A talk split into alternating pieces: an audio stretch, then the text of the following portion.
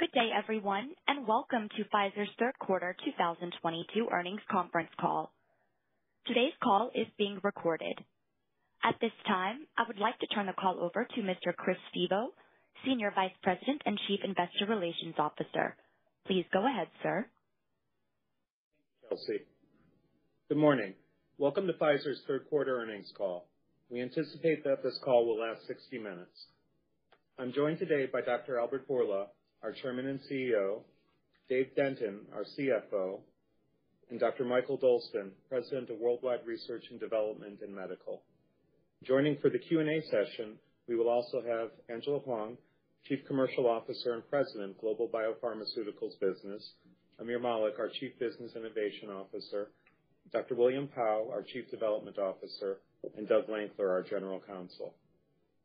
Before we begin the call, I'm also happy to announce that we will host an Analyst Day in New York City on the afternoon of December 12th. Members of our executive team and other leaders at Pfizer will share information on our rich slate of potential near-term product launches and the R&D readouts, which will drive the next wave of product launches after that, both of which will support our 2030 revenues and beyond. In-person attendance will be by invitation, but we will also be webcasting the event. While we're not going to talk more about the agenda today, we look forward to providing more details as we get closer to December 12th. Materials for this call and other earnings-related materials are on the investor relations section of pfizer.com. Please see our forward-looking statements disclaimer on slide four, and additional information regarding these statements and our non-GAAP financial measures is available in our earnings release and in our SEC Forms 10-K and 10-Q under Risk Factors and Forward-Looking Information and Factors that may affect future results. Forward-looking statements on the call are subject to substantial risks and uncertainties, speak only as of the call's original date, and we undertake no obligation to update or revise any of these statements. With that, I will turn the call over to Albert. Thank you, Chris. Hello, everyone, and thank you for joining us today. I will briefly touch on some recent highlights.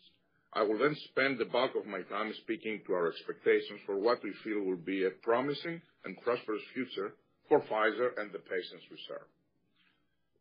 In addition to generating stellar financial performance, since our last earnings call, we reported positive pivotal data for several exciting pipeline programs, including our RSV vaccine candidate for older adults, Prevnar 20 for children, the potential combination of treatment of Talzenna and Xtandi in men with metastatic castration-resistant prostate cancer, our pentavalent meningococcal vaccine candidate for adolescents and young adults, as well as exciting progress for our GLP-1 program in type 2 diabetes and obesity. This morning, we announced positive top-line data from the phase III clinical trial investigating our bivalent RSV vaccine candidate when administered to pregnant participants to help protect their infants from RSV disease after birth. We established a new commercial structure within our global biopharmaceutical business that is focused on three broad therapeutic areas, primary care, specialty care, and oncology. We believe this new structure will enable us to maximize the commercial success of the multiple exciting product launches, including several potential blockbusters that are poised to emerge from our scientific pipeline over the next few years. We have continued to advance potentially game-changing vaccines in the fight against respiratory disease by entering into a phase III study for our mRNA flu vaccine candidate and initiating a phase I study for a vaccine candidate that combines our mRNA flu and COVID-19 vaccine in one shot. We completed the acquisitions of Biohaven Pharmaceuticals and Global Blood Therapeutics, giving us market-leading franchises in both migraine and sickle cell disease, respectively. Less than six months ago, after launching an Accord for a Healthier World, a breakthrough initiative designed to close the health equity gap for 1.2 billion people living in 45 lower-income countries, I am proud to say that the first shipments of our products have arrived to these countries, and we are working with governments on health system improvements that can help make sure these products reach those in need. And of course, we continue to lead the fight against COVID-19. Most notably, our Omicron-adapted bivalent COVID-19 vaccine has been authorized by the U.S. Food and Drug Administration, by the European Medicines Agency, and several other regulatory bodies. As part of Pfizer's commitment to providing equitable access to COVID-19 oral treatments, we agreed to supply at a non-for-profit price up to 6 million Paxlovid treatment courses to the Global Fund for Low and Lower Middle-Income Countries. An exciting quarter for sure. But in our company and our industry, it's all about what's next. The next breakthrough medicine or vaccine, the next game-changing technology, the next solution to an unmet patient need. This continued pursuit of what's next is embedded in Pfizer's DNA and the foundational driver of our purpose, breakthroughs that change patients' lives. It's also why we have confidence that Pfizer's story is a story of growth. We recognize that some are questioning Pfizer's longer-term growth prospects, particularly in the 2025-2030 timeframe. That's understandable, given that we currently expect a negative impact of approximately 17 billion in revenues from losses of exclusivity during that period based on our internal calculations. We believe we not only can overcome these expected declines, but also can potentially generate strong growth through the end of the decade.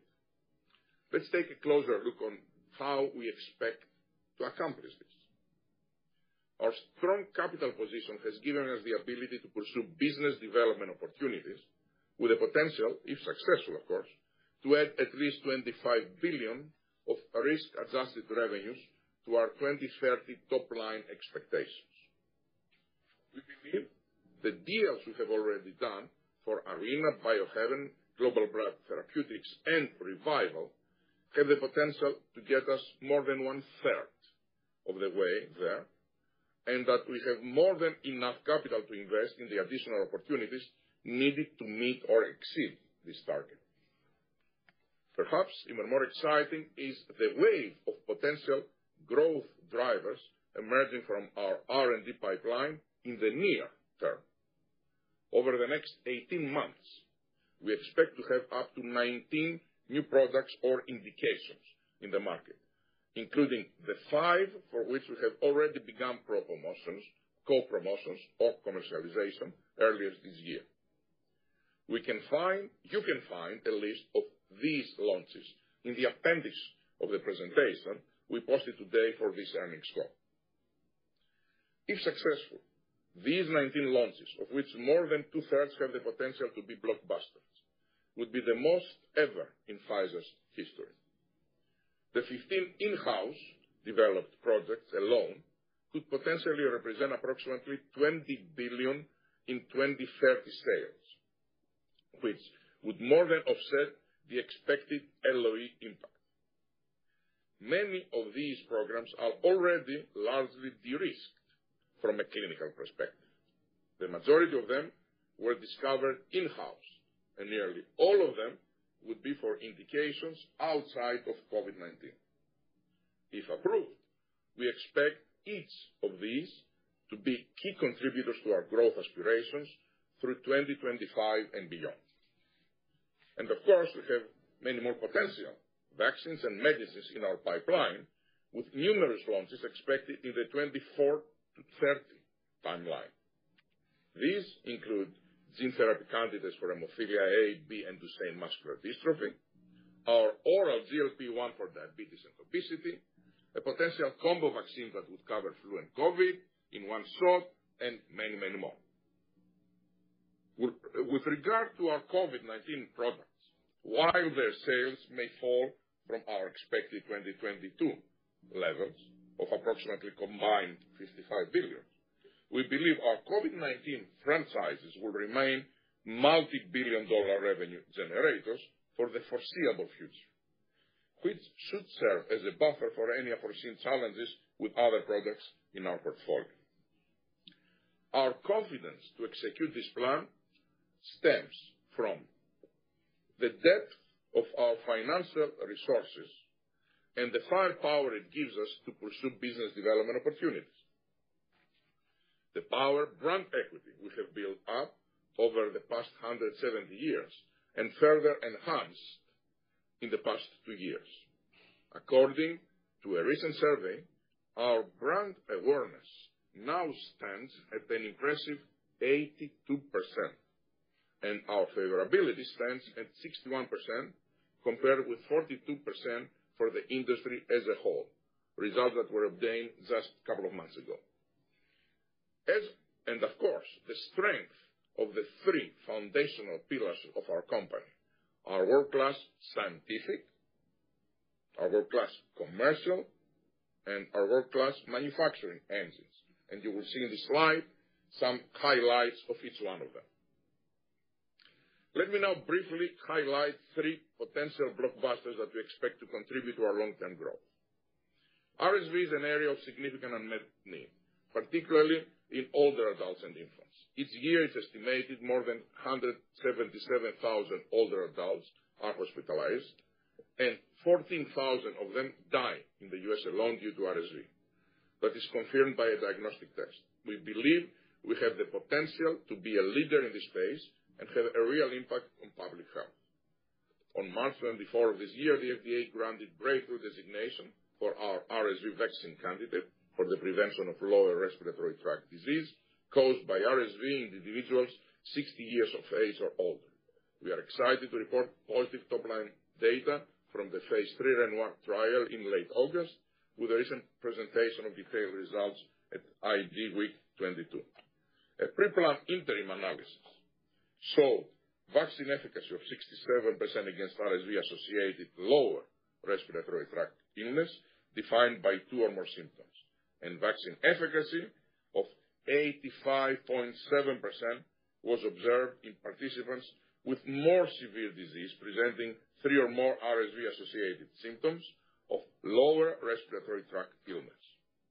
We are also excited about the potential for our maternal RSV vaccine candidate. Globally this year, RSV sickens more than 6.5 million infants under six months old and kills approximately 45,000. As announced this morning, our maternal RSV study met the success criterion for one of the two primary endpoints. Vaccine efficacy of 81.8% was observed against severe medically attended lower respiratory tract illness due to RSV in infants from birth through the first 90 days of life. And high efficacy of 69.4% was demonstrated through the first six months of life. So there is a potential that, subject to regulatory approval, by late 2023, early 2024, we could have the only RSV maternal vaccine on the market, along with an RSV vaccine for older adults that has high efficacy, and it is well-tolerated with no safety concerns. Combined, the two indications represent a potential multi-billion dollar peak revenue opportunity if approved, especially with our highly respected primary care sales force executing these launches. Including the RSV antiviral investigational candidates we acquired with ReViral, we aim to have end-to-end solutions with both preventative vaccines and therapeutics to treat those infected with RSV. Ulcerative colitis, in or UC, is a chronic and often debilitating inflammatory bowel disease that affects an estimated 1 million people in the U.S. alone. Many patients living with this disease never achieve or maintain remission, and physicians are seeking effective, proven oral therapies with a favorable benefit-risk profile that can be an attractive first-line advanced therapy option. As a result, we expect the market opportunity to grow by about 50% over the next five years. The positive phase III data from the ELEVATE-UC 12 and 52 trials reinforce our belief that etrasimod has a differentiated clinical profile and can be an important treatment option if approved. We believe that etrasimod can be a multi-billion dollar blockbuster product. We expect to launch the product in the U.S. as soon as the second half of 2023, pending regulatory approval through our specialty care sales force, which already has stronger relationships in the UC market thanks to its work with Xeljanz, biosimilars, et cetera. Lastly, let's look at migraine. Following our acquisition of Biohaven in early October, we are now aiming to build the world's leading global migraine franchise with the potential to impact 1 billion patients around the world. Migraine is a debilitating disease and has 11.6% prevalence worldwide. In the U.S. alone, there are 40 million patients with migraine, and one out of five women are migraine sufferers right now. The economic burden is significant, at 36 billion per year. We believe our portfolio, including Nurtec ODT, Vydura, and zavegepant, could meet a range of needs in the market, allowing physicians and patients to decide how to appropriately manage migraine treatment and prevention. As a result, we see the potential to reach more than 6 billion in peak revenues together, altogether. In the U.S., Nurtec is growing very well, including the impact of Pfizer's co-promoting, which began in August pre-close. Nurtec has further strengthened its number one market share position in the oral CGRP market, and we expect even stronger growth as we deliver on our promise to further enhance our commercial efforts behind this product. Outside the U.S., it has been approved in the EU, U.K., Israel, Kuwait, United Arab Emirates, and we have filed for registration in an additional 10 markets. While this is not a new product launch, we believe this is a great example of how we can take this portfolio to new heights by leveraging the full strength of Pfizer's global commercial engine, including in primary care physicians. Moving over to zavegepant, we recently expect to launch zavegepant intranasal in the U.S. next year, pending FDA approval, and we plan to globally commercialize. Lastly, the oral prevention phase III trial is ongoing, with a data readout expected in the third quarter. So with that, I turn it over to Dave to update you on the results and outlook for the financials. After Dave, Mikael will speak about the progression of our pipeline. Thank you, Albert, and good morning. I'll begin this morning with a few comments regarding how the company continues to deploy capital in a disciplined manner in support of long-term growth and, importantly, enhanced shareholder returns. As you know, Pfizer's cash generation capabilities have has expanded significantly over the past several years, and the efficient deployment of this capital is more critical than ever. During the first nine months of 2022, the company has deployed and committed capital in three main areas. First, we've invested 7.8 billion in internal R&D as we continue to support our growing pipeline of innovative medicines. These investments are squarely focused on driving revenue growth through 2030. Secondly, in the first three quarters of this year, we have invested approximately $8 billion in completed business transactions.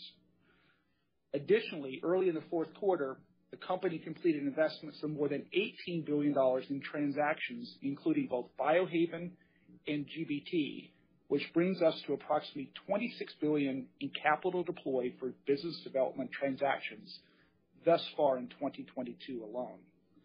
These transactions illustrate our progress towards the goal of adding 25 billion in risk-adjusted 2030 revenues through BD.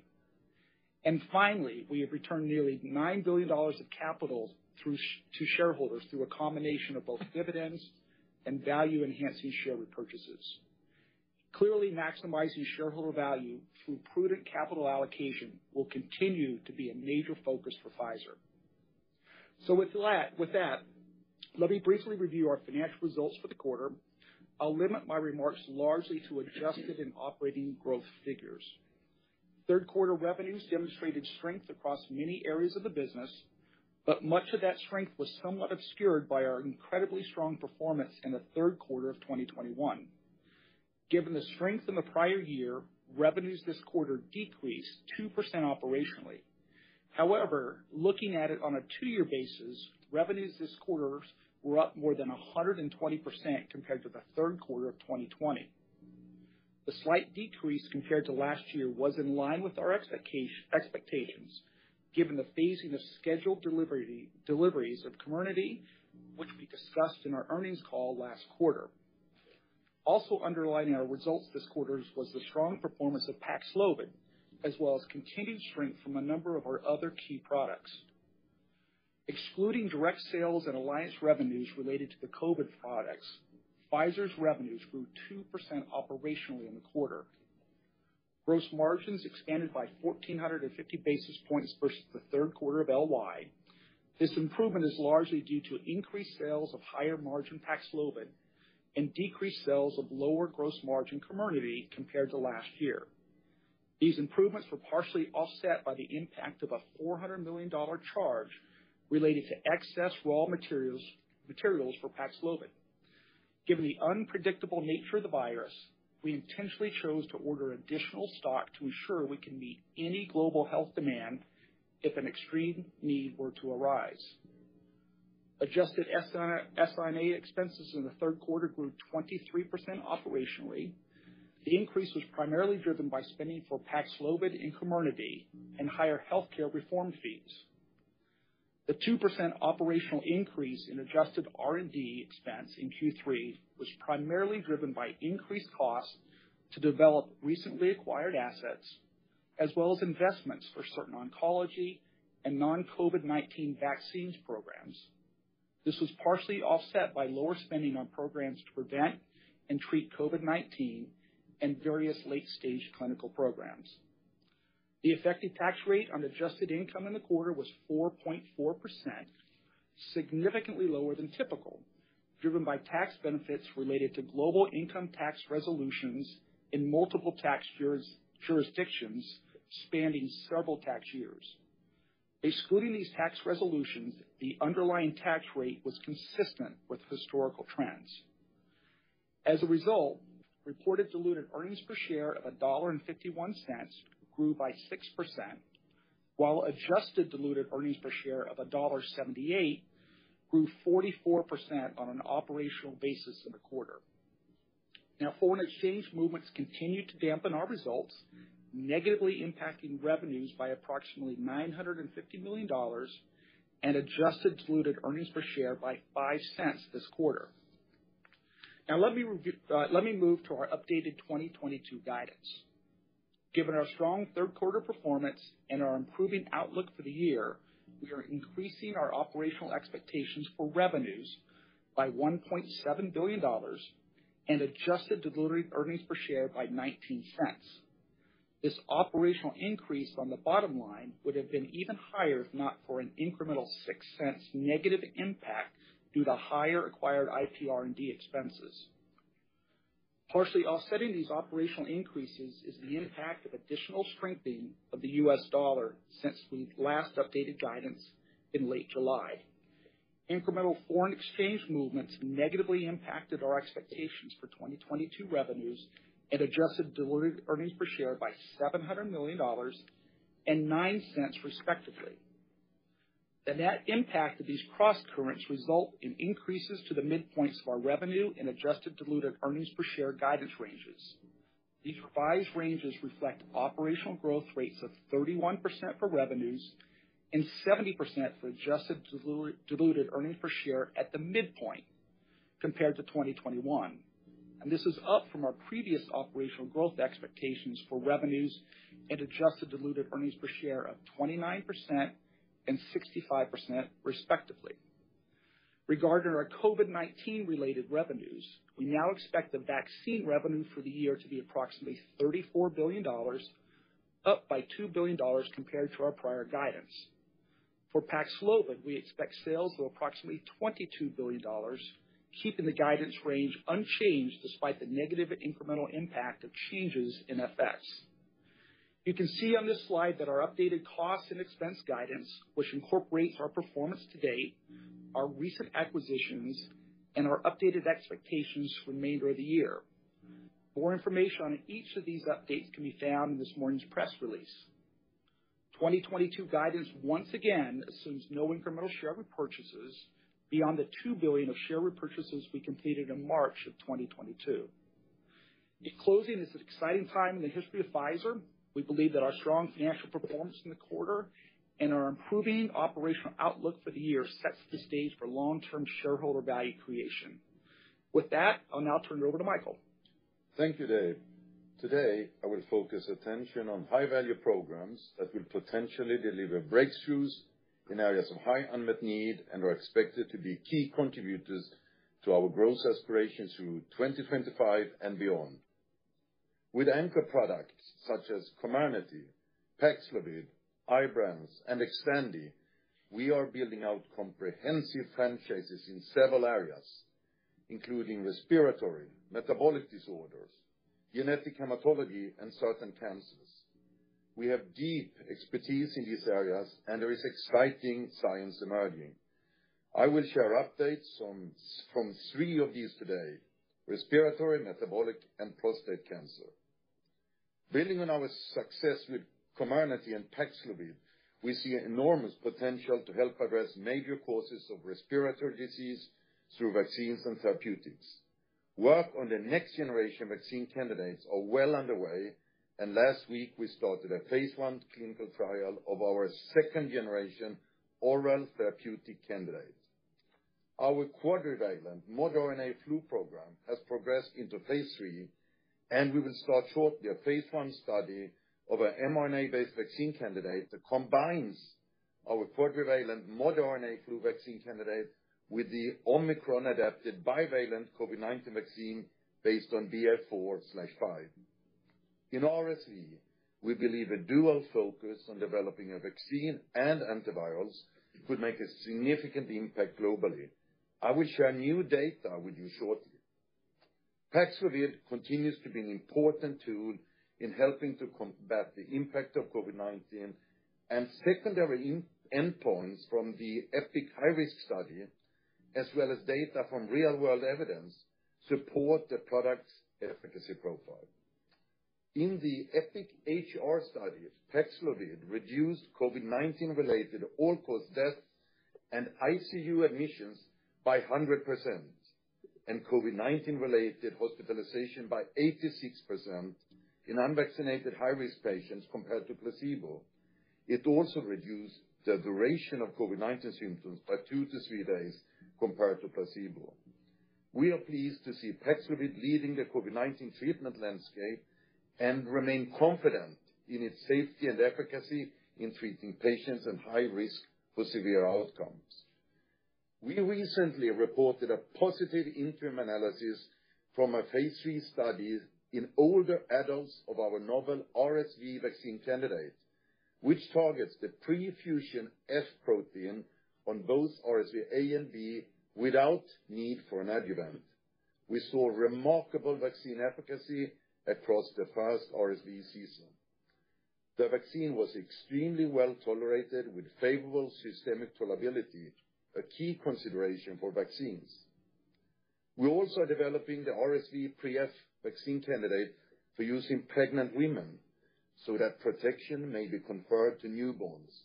And this morning, we announced exciting results from a pre-planned interim analysis of our phase III trial. We observed vaccine efficacy of nearly 82% against severe medically attended lower respiratory tract illness, or MA-LRTI, due to RSV in infants from birth through the first 90 days of life, and efficacy of more than 69% through the first six months of life. Success criteria was not met for the second primary endpoint. However, clinically meaningful efficacy was observed with MA-LRTI of 57% in infants from birth through 90 days of life, and efficacy of 51% over the six months follow-up period. The Data Monitoring Committee indicated the vaccine was well-tolerated, with no safety concerns for either vaccinated women or their newborns. Given these impressive results, we look forward to filing BLA for both older adults and pregnant women with the U.S. FDA by year-end, with potential launches in 2023. If approved, our maternal RSV vaccine candidate potentially would be the first available to help prevent this common and potentially life-threatening respiratory illness in young infants. Turning now to prostate cancer. We're building upon the standard of care set by Xtandi in castration-sensitive and castration-resistant population. The phase III EMBARK study of Xtandi non-metastatic castration-sensitive prostate cancer is expected to read out first half of 2023, and the phase III TALAPRO-3 study of Talzenna and Xtandi is expected in 2024. These trials may indicate benefit in up to 20% more patients than are currently treated and potentially prolong duration of use, subject to clinical success and regulatory approval. Now, in TALAPRO-2, we observed the first clinical benefit of a PARP inhibitor plus Xtandi in men with metastatic castration-resistant prostate cancer, with or without homologous recombination repair or HRR gene mutation. Irrespective of HRR gene mutation status, the study achieved its primary endpoint. The combination delivered a significant and clinically meaningful improvement in radiographic progression-free survival and appears to have resulted in the longest observed such survival in a randomized trial in this setting. We are encouraged by these results and believe that Talzenna in prostate cancer may have blockbuster potential subject to regulatory approval. Turning to metabolic disorders. I have previously shared that we're developing two oral GLP-1 receptor agonists, danuglipron and 1532. Recently presented phase I-B data for 1532 showed dose-dependent reduction from baseline at four to six weeks in mean daily glucose, fasting plasma glucose, HbA1c, and body weight.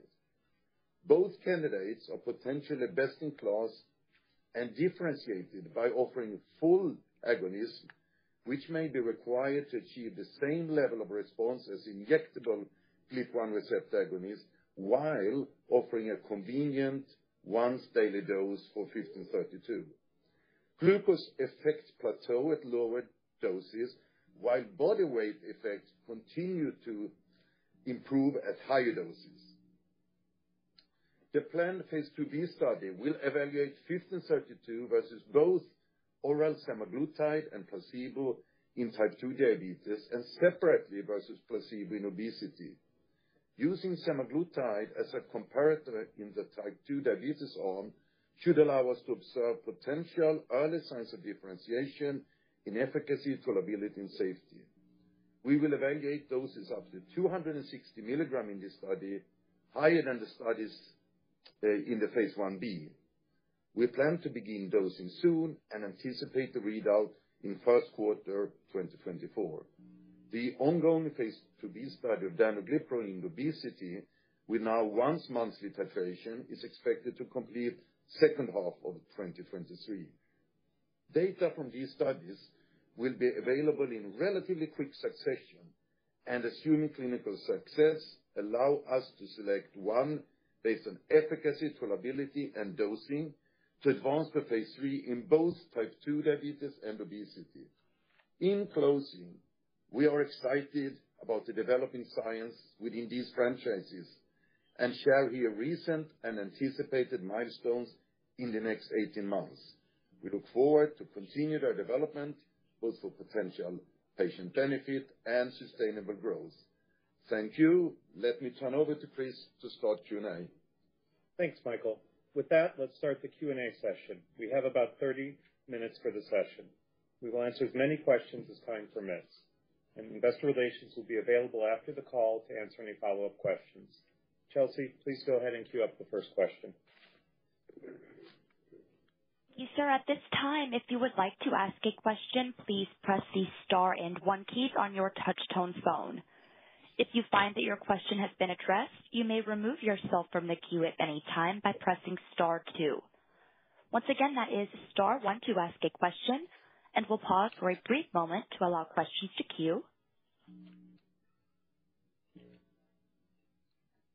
Our first question will come from Umer Raffat with Evercore ISI. Your line is open.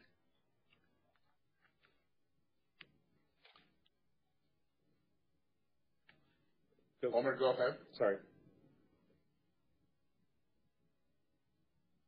Omer, are you there? Omer, your line is open. Please make sure you are not muted.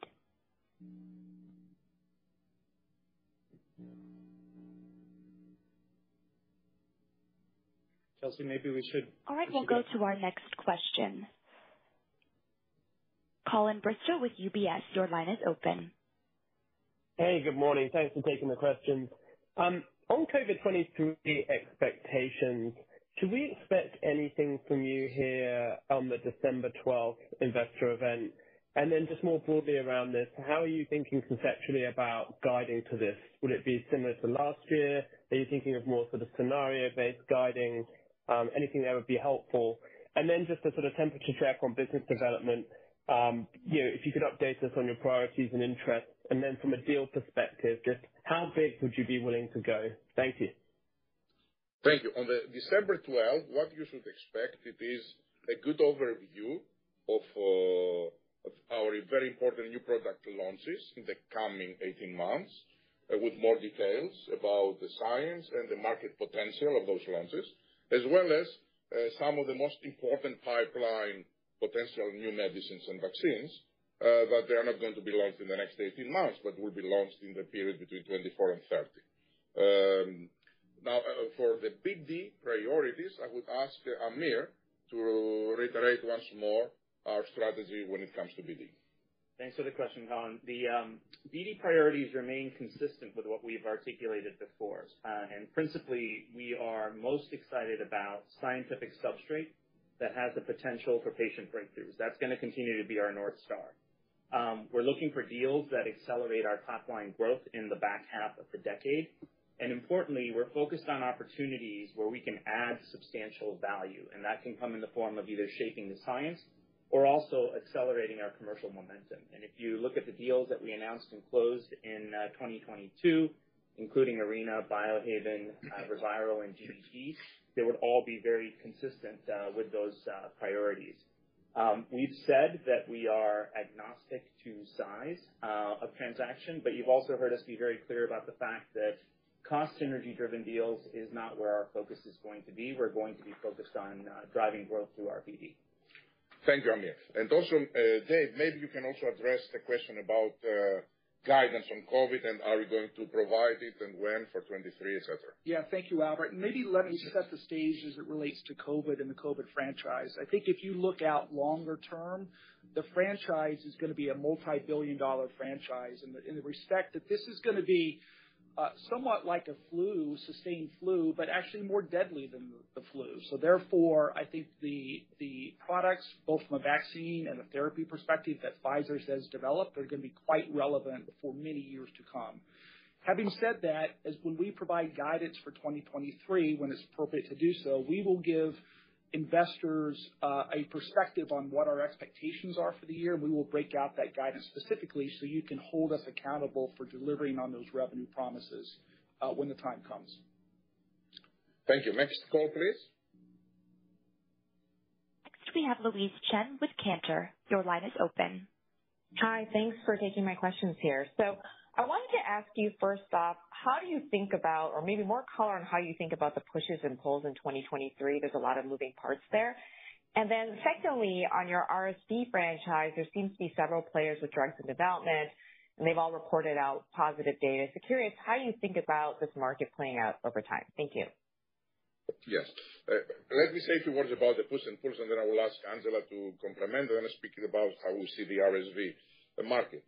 Clearly, 2023 is a very, very important year for us, given the unprecedented number of new launches that uh, we are going to have in the next 18 months, and most of them will happen in 2023 and some beginning of uh, the first quarter of 2024. Uh, we are launching products, not only very big number of them, but only the internal ones, $20 billion, excluding the BD, Biohaven and the global brand.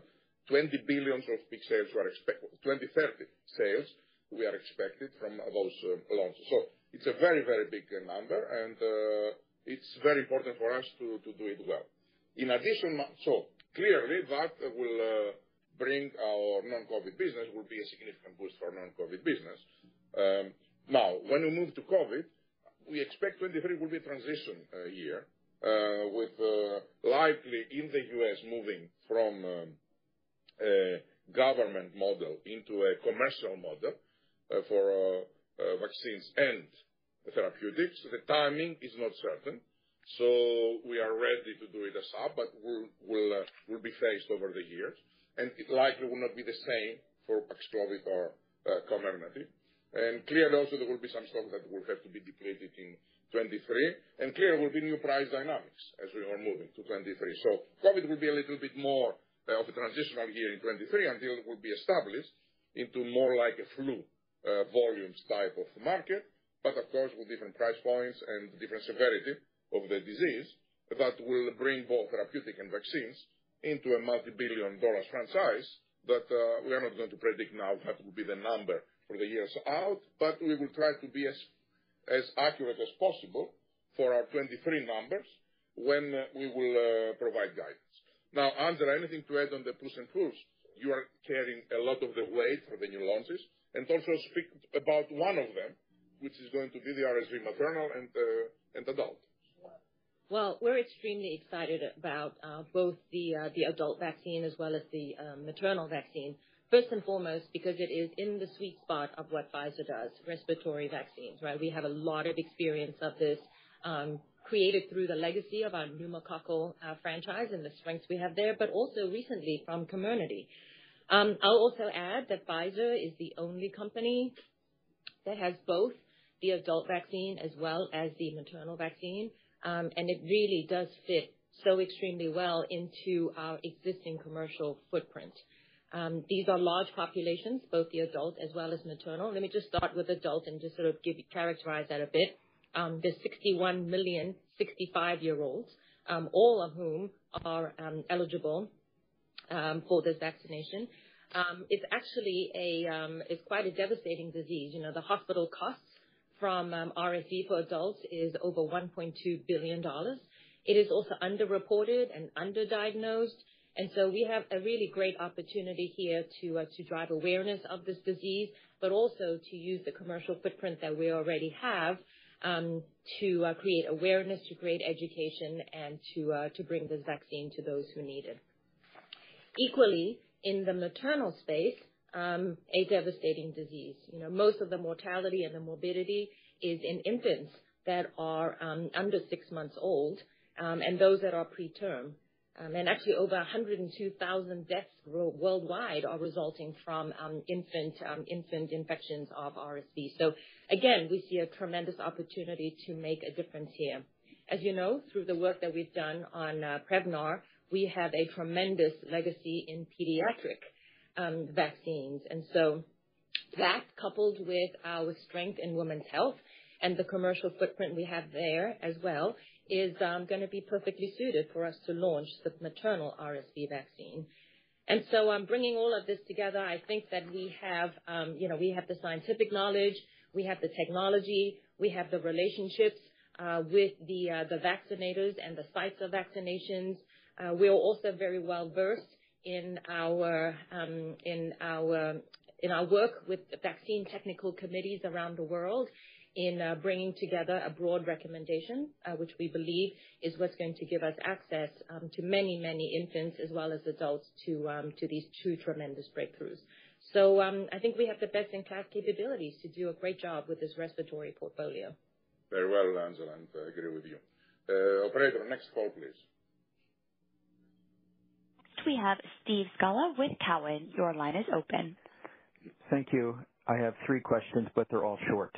First, what impact on RSV-associated infant hospitalizations did Pfizer see in the phase III MATISSE trial? Second, can you tell us what Nurtec sales were in Q3? I know you didn't own Biohaven in Q3, but you likely know the number. And then lastly, all things considered, is it unrealistic to think that Comirnaty plus Paxlovid sales could be as much as 15 billion in 2030? Thank you. Thank you very much. Mikael, what about the RSV data? Thank you for the question. So uh, as you have seen in our press release, we reported out very impressive data and uh, two separate primary endpoint that were independent, it is sufficient to hit one for filing. And to our privilege and uh, encouragement, we hit strongly on the most important, and that was defined as severe medically attended lower tract respiratory infections, where we had close to 82% vaccine efficacy. That is defined by clinical features such as the rate and distress of respiration, oxygenation levels, et cetera, in the children, and will include patients whether they are hospitalized or not. We will later release data on secondary endpoints that include hospitalization. When you look at this dramatic effect on the severe infections, Uh, it seems very reasonable to um, project that we will have a dramatic impact in lowering hospitalizations, and probably talking about tens of thousands of hospitalizations in U.S. that may not happen if this vaccine is used to vaccinate maternal prior to um, delivering the children as appropriately studied in this vaccination. So we are very encouraged and optimistic about that type of value. Thank you. Thank you, Michael. Uh, before I turn uh, to Dave to answer the question about the sales of Nurtec in the third quarter, let me make a comment on Comirnaty and Paxlovid and the franchise. Uh, clearly, we said that it will provide us good picture of what we expect to be the sales for next year. Now you're asking about year 2030, which is even more challenging. But also, Uh, the way you're asking the question, it is is, it unthinkable, is it unreasonable to think that we could have a 15 billion franchise? Well, taken that it is $55 billion right now, it's not unreasonable to think that in year 2030 could be that, but uh, it's not clear that it will be that. So that will depend on uh, the virus and how it behaves. It will depend on if it will become a standard practice to vaccinate together with flu. If we have a combination product, clearly that will enhance this direction. Uh, so I think it's a little bit too early, but no, it's not unreasonable to think given that uh, where we are right now.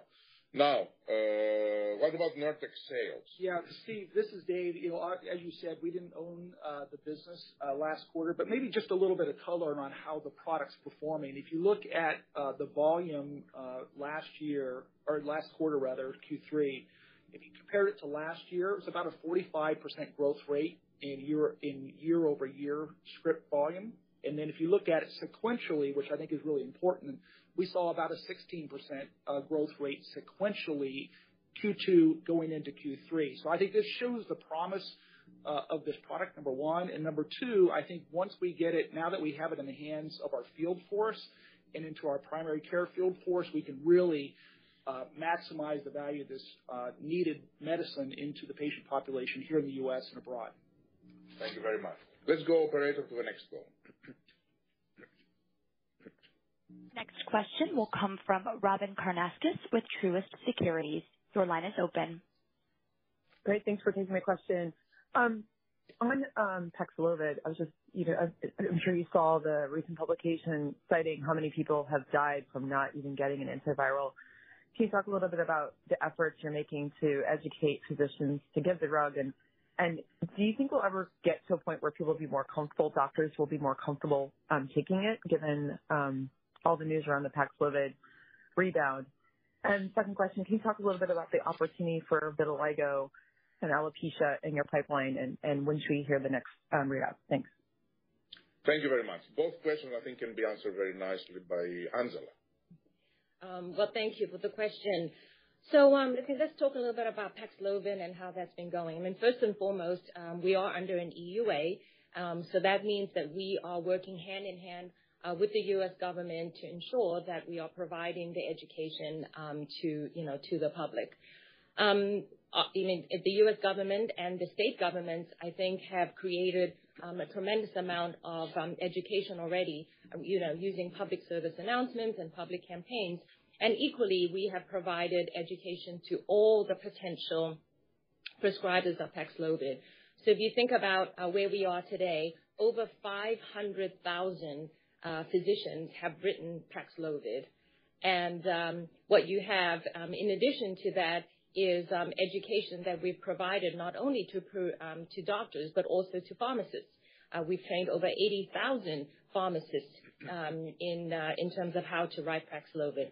And so um, I think the education is uh, is, is, you know, really firing off both at a prescriber level uh, but also at a consumer level where we have worked, again, also closely with state governments and local governments to ensure that we're providing the right amount of education. I will say that the uh, test-to-treat sites that the government has stood up uh, federally, um, there's now 27,000 of those around the country, have also been great sources of education for Paxlovid. So I think that it's you know, frankly, I think it's going well. I think that we're continuing to do more in anticipation of the fall. Um, but the fact that you've had 500,000 physicians write this um, Paxlovid already is a great indicator of um, their confidence with this. And the fact that probably the one the one most important area of education that we need to continue to uh, to uh, emphasize is just who are the eligible people for Paxlovid.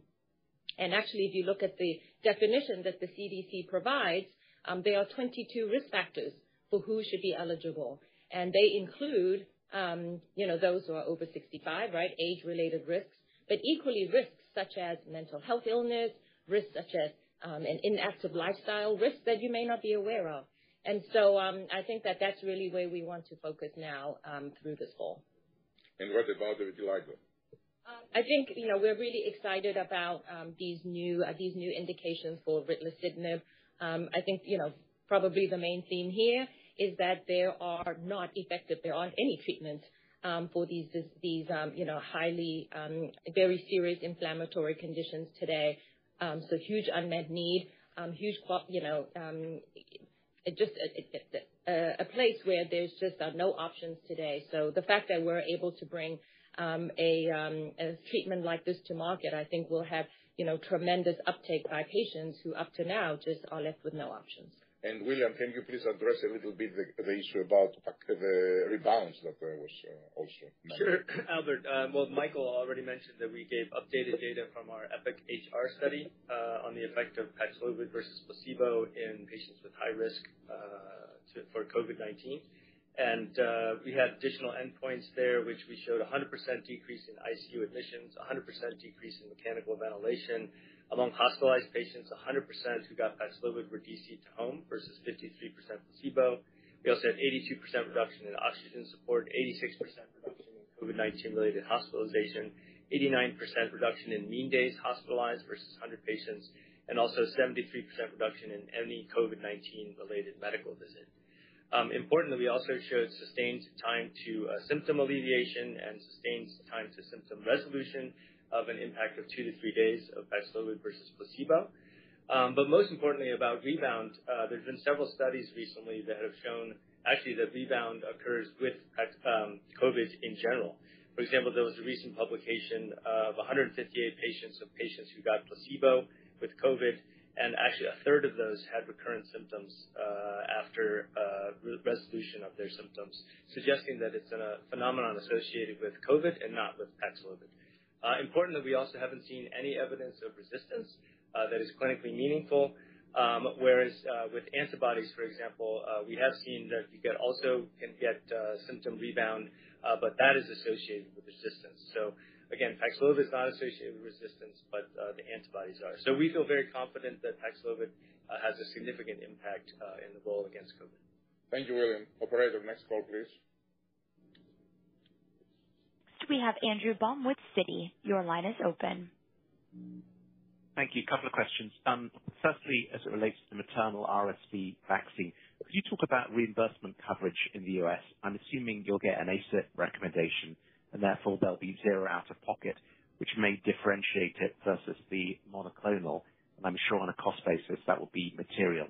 And then secondly, could you talk to your efforts with your ER degrader with Arvinas in light of the evolving data on SERDs, thinking about Astra's recent positive trial and then the ESR1 subgroup?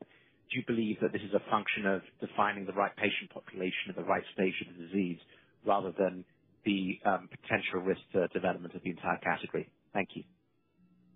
Andrew, thank you. In the interest of time, let me give the first answer. Yes, you're right. Uh, as long as the product is recommended by CDC, and we believe with this type of uh, efficacy will be recommended, there is zero copay, irrelevant of the insurance, if it is commercial or if it is uh, public. The obligation is zero copay from the payers, and they have to cover it. Um, Michael, what about the Arvinas molecules? Yeah. Thank you for asking. Clearly, we think that the two factors that will separate out the good drugs from the less good in this class of degraders, and we think the PROTAC, which is the mechanistic name of the 471, is more effective in down-regulating the estrogen receptor and selecting the right patients compared to standard of care. That includes selecting patients that have estrogen receptor mutations and need more powerful drugs, and it's related to the property of the drug itself. We look forward to advance that drug with Arvinas to pivotal studies in the relatively near future, and also to soon reveal to you a lot of progress we have in our breast cancer franchise, including the CDK4 drug, and that may be part of what we consider to share in December at the investor update on launches and next waves. Thank you, Michael, Another reason to attend this uh, great event. Operator, can we go to the next uh, call, please? Next, we have Evan Seigerman with BMO Capital Markets. Your line is open. Hi, guys. Thank you so much for taking the question. Congrats on the progress. Um, two questions for me. On BD, I want to be brief here, but can you talk about what other therapeutic areas you might want to explore? I know you're in neurology with Biohaven, non-malignant hematology with GBT, and of course, inflammation. Would you consider adding oncology? Um, and on the same lines, kind of, Albert, in some previous comments ahead of this call, you had mentioned it going alone with some of your mRNA technologies. What applications of mRNA do you see outside of COVID? Um, I mean, is personalized cancer vaccines an area that you would explore? Thank you. Maybe I'll pass that to Aamir. Sure, Evan, thanks for the question. Um, as far as our therapeutic areas of focus, um, as I mentioned before in our priorities, our focus is on where we can make a difference and shape the science. And the good news is we actually have distinctive capabilities across many different therapeutic areas. So you've seen us active in internal medicine, uh, anti-infectives, uh, I&I, uh, and certainly oncology. And our focus is gonna be on where we have breakthrough science, and the potential to shape it. Um, we feel very good about the breadth of our scientific capabilities to give us lots of flexibility to work in different TAs. Thank you, Aamir. Operator, the next call, please. Uh, excuse me. No, no. We have Mohit Bansal with Wells Fargo. No, no. Hold on. Hold on. Kelsey, just one second. Yes. Uh, we didn't answer the mRNA and how we think about it, Michael. Yes. So I'm I'm uh excited to share how we're broadening that platform. You heard about uh, advance of the mRNA flu vaccine successfully to the next stages. Albert uh, mentioned plans that are ongoing to combine it with COVID vaccine to build more broader respiratory vaccine with uh, improved convenience in single administration, single patient visits. We are on our way to um, to the phase I study together with BioNTech on our shingles vaccine that really aim to deliver the power of the mRNA, but remove what is seen as a pretty significant uh, issue with um, reactogenicity of the current adjuvanted vaccine. We're looking at several other mRNA vaccine that we will share in proper time, but also that Aamir briefly alluded to, we have made progress in our alliance with Beam to um, really identify the first type of candidates that will move forward to genetic medicine in some of the important rare diseases. And we're looking at application uh, certain areas of in vivo cancer medications, where we think this technology can be more successful compared to the past of cancer vaccines. Thank you very much, Michael. Now, operator, can go to the next call, please. All right, next is Mohit Bansal with Wells Fargo. Your line is open. Great. Thanks for taking my question. I almost wanted to ask about Mounjaro, but this is not the call. Sorry. Uh, just kidding. Uh, uh, on RSV vaccine side, I mean, so you congrats on the data in maternal vaccine. My question is, Sanofi has an antibody which you can give to Uh, infants directly, and it shows good results. So in your opinion, uh, I mean, the strategy there could be one strategy, you immunize uh, moms, expecting moms versus infants directly. How do you think about the end market shaking out eventually? Thank you. Yes. Angela, do you want to say how we could compete potentially with an antibody in infants? Yeah.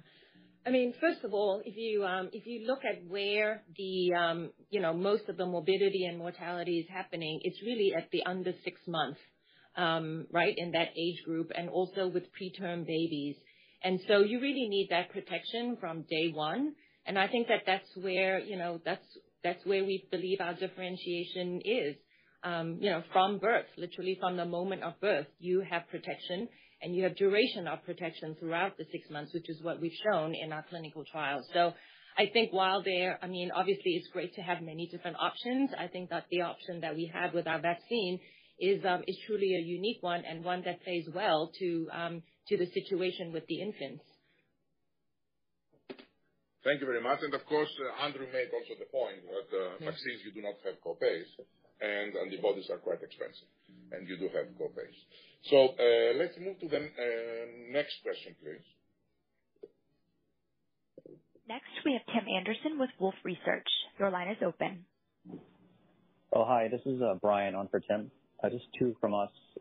What is Pfizer's current level of interest in Alzheimer's disease? And do you think there are compelling business development opportunities in the market, or would the efforts likely be homegrown?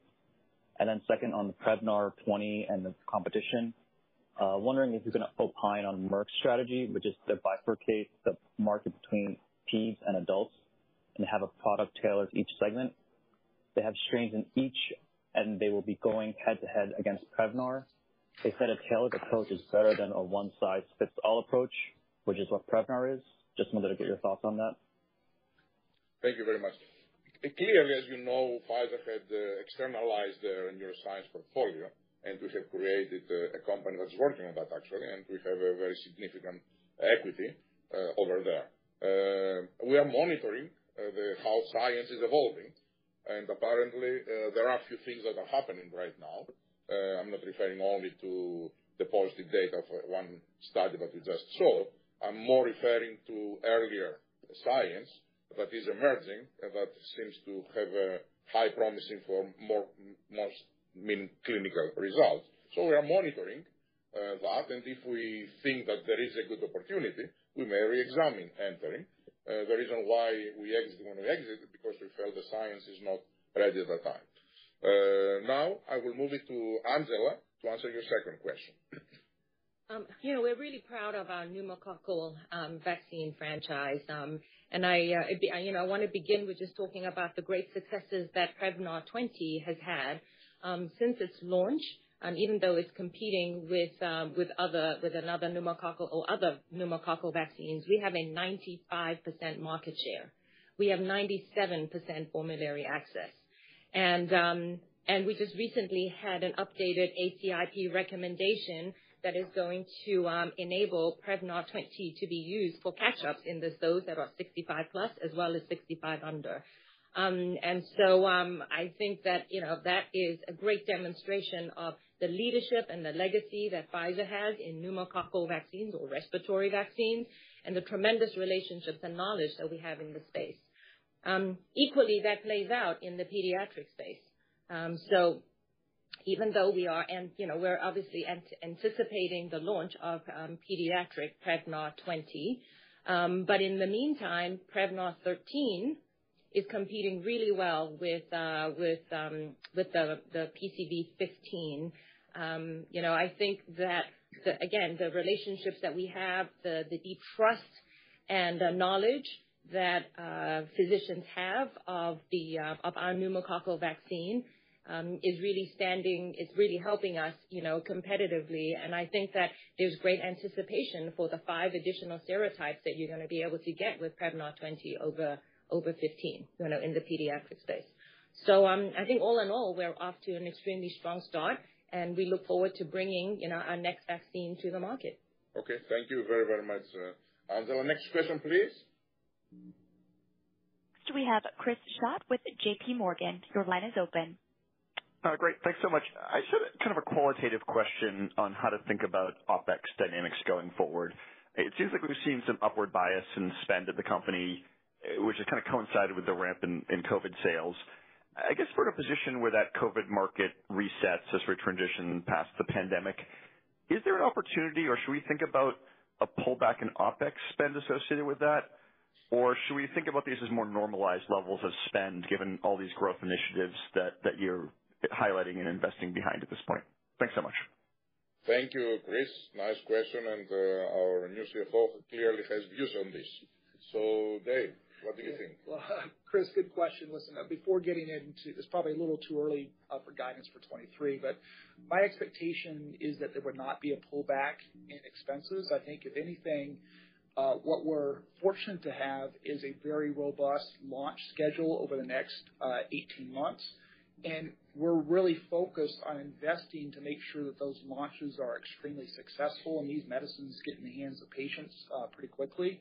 And so if anything, our focus is to get behind these launches, make sure that we execute them flawlessly, and that we see the ramp up and drive our uh, sales performance, particularly in the 2025 to 2030 uh, timeframe.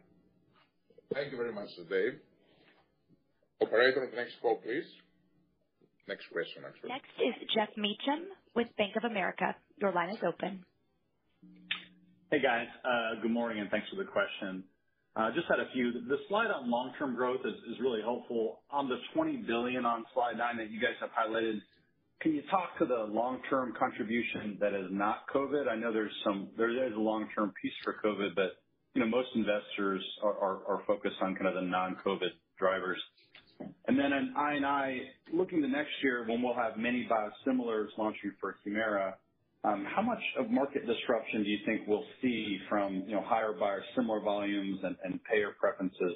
I'm thinking you know, about the effect on uh, um, uh, Cibinqo and then the etrasimod uh, launch specifically, but also Xeljanz and Inflectra. Thank you. Yes.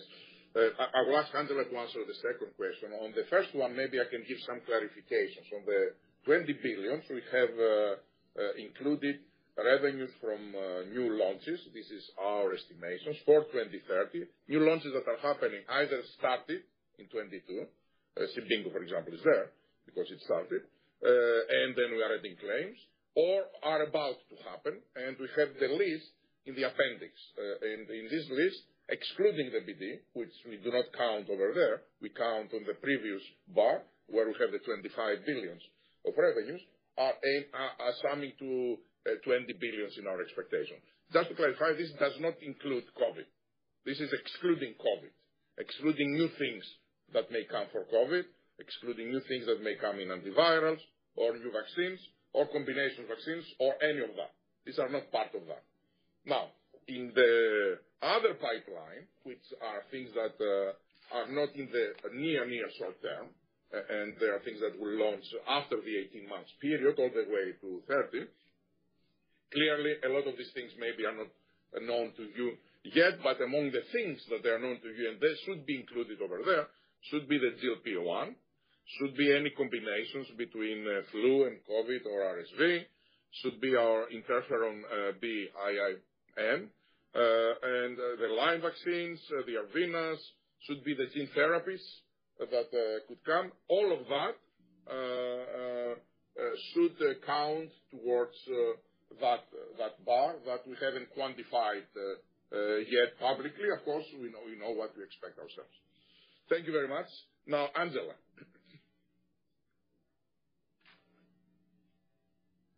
What was it? Oh. The biosimilars. Yes. Um, so the way to think about it is, um, the biologics market and the oral market is, um, the way we think about it is that it's different. And the way, the reason I say that is because there is, if you look at the treatment algorithms and um, and how the biologics are used and how the orals are used, you take Xeljanz as an example, right? Clearly there, the label says that um, you have to you have to have used its anti-TNF before you move on to an oral uh, an oral JAK. Um, and so I don't think that the competition is across biologics. Um, with orals, I think the competition is literally with um, Humira and the biosimilars of Humira, and um and then the orals have their role. Um, so I use Xeljanz as one example. I'll use etrasimod as another example. You know, there, the benefit of this is that you have an oral, an oral therapy that actually can be used earlier line and actually pre-biologic. So again, there, um you um you know, it's the different lines of treatment and the fact that I think there are distinct places where you would use an oral and a distinct place where you would use a biologic, and I don't think that's the crossover. Thank you, Angela. We're running a little bit late, so we'll have three more questions, and we'll try to make answer them very quickly. Operator, next question. Next is Terence Flynn with Morgan Stanley. Your line is open. Hi. Thanks for taking the questions. Um, I was just wondering, on Paxlovid, it looks like there's gonna be some doses remaining on the current U.S. contract as we head into 2023. Just maybe, I know you talked about how Comirnaty would work, um, as we move to a commercial market, but maybe just help us think about how, um, know, that will work here in the U.S. as we transition out of the pandemic here. And the second question I had is just any more detail you can share on the Prevnar data in peds regarding the serotype coverage. I know that was a question that came out um, post the phase III data. Thanks so much. Yeah. Very quickly on the Paxlovid, it is not very different than what is happening with the vaccine. There will be a transition period. We will have to announce the list price, then we'll have to work with the U.S. government to transition so that uh, when they stop uh, distributing uh, their let's say goods that they have, we will, let's say, start and we have a seamless transition, so the market will always Uh, become covered. But we will give more details given these dynamics, what happens and when this happens, uh, the transition, uh, and next in the guidance for next year. Mikael, anything you have to say on the pediatrics? Just very brief that, you know, we have had positive studies in U.S. 3+1 schedule, European Union 2+1. After either four or three doses, which is the toddler complete schedule, we covered 20 serotypes in U.S. and 19 in the EU. Um but the totality of data across all endpoint, we believe clearly speaks to that this is an important vaccine that adds coverage and is likely going to be the vaccine in the near term and for quite many years that have the broadest coverage. Thank you. Operator, next question, please. Next, we have Chris Shibutani with Goldman Sachs. Your line is open. Thank you. In terms of RSV, if you could share some thoughts in terms of the velocity of the uptake that you're expecting. Is flu a good barometer? Um and how quickly do you think, if that's the case, that we could possibly reach flu? And then with etrasimod, um, in uh, the previous owner's hands, there were additional opportunities. I believe, uh, Crohn's disease data, uh, phase II, atopic dermatitis phase III, were originally in the timelines for calendar 2022. Will we get some insights on that, those clinical programs? Thanks. Yes. I will ask, uh, actually for the clinical programs, uh, William to speak a little bit about it. Yeah, sure. For etrasimod, we have nothing new to update at this time, Chris. All right. And then for RSV, I would say clearly we think that it could become like flu-like. I think all respiratory disease eventually will uh, have coverage like we have right now in flu. The question is how often that will happen, and that will depend on several factors. Education, of course, of the people and the physicians, but also the availability of uh, combination programs and products that uh, could significantly bring all three of them together, RSV, COVID, and uh, flu. Operator, next question, please. Next, we have Umer Raffat with Evercore ISI. Your line is open. Hi, guys. Thanks for taking my question. I wanted to ask two questions on pricing today, if I may. Perhaps first one, Um, Albert, I know the COVID vaccine repricing was a very bold decision, and I understand the dynamics around the value proposition, the pandemic versus endemic era pricing, et cetera. But I think the sheer magnitude of the increase is making a lot of investors ask questions around ESG implications, uh, any political blowback, et cetera. I'm just curious how you guys thought about this very important decision, um, and how you're thinking about the expectation on net pricing. And then separately, on Paxlovid, I know you're running a 10-day trial versus a five-day course that's currently approved. Does that mean Paxlovid will effectively become 2x the price once a 10-day course is approved? Thank you very much. Yes. I can answer both of them. Look, I think what was very bold and the right absolute decision was to price the Paxlovid during the pandemic at a very very, very low price. Clearly, the price that we, uh, excuse me, the vaccine at a very, very low price. That was the right thing to do, and we did it, and we maintained that for the years to come. Now that we are coming to the end of this period, and as we are moving to very different products, which is very different uh, presentations, which are now we are moving to single instead of uh, mass vial, uh, multi-dose vial. We are pricing the vaccine according to the cost effectiveness. And the cost effectiveness of the current vaccine, the way that the CDC is uh, uh, pricing it, it is way way, way uh, below than what the price that we have set at 110 and $130. Also keep in mind that um, people will not see any difference, and the system will get the benefit of a cost-effective product, and the people will not see any difference because there's no copay. Now, on the Paxlovid, I think it's too early to speak. We haven't announced any price, and we do not know uh, what uh, will be the outcome of the studies or uh, the outcome of a new class that is coming following Paxlovid. So now let's thank you very much, Omar. So maybe we move to the last question. Our last question will come from David Risinger with SVB Securities. Yes, thanks very much. Uh, so my two questions are regarding the core growth, which was 2% operationally in the third quarter. Could you talk about uh, what you're assuming and how we should think about uh, growth prospects in the future, specifically in the fourth quarter, since you've guided to that in your updated um, guidance? Um, and then Second, could you provide an update, and I might have missed this, Uh, if I did, I apologize, but could you provide an update on your next gen oral antiviral for COVID? Thank you. Thank you. One, on the 2% operational, uh, excluding uh, COVID, just to make a clarification, if you exclude also the contract manufacturing business that we have, that was really COVID related. It has very increased revenues last year because we were uh, contract manufacturing for BioNTech territories that we don't have to do now because BioNTech took over for their territories, their own manufacturing.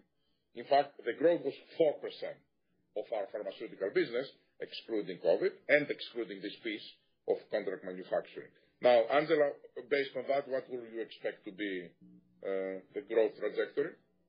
Well, you know, we've talked about our um, five-year CAGR, right, to be 6%. Um, you know, just I want to reiterate that that is exactly the track that we're on. Um, you know, every year does not necessarily have to look identical, but over the five-year period, uh, we're absolutely confident that we're going to develop, you know, we're going to deliver the 6% CAGR. Um,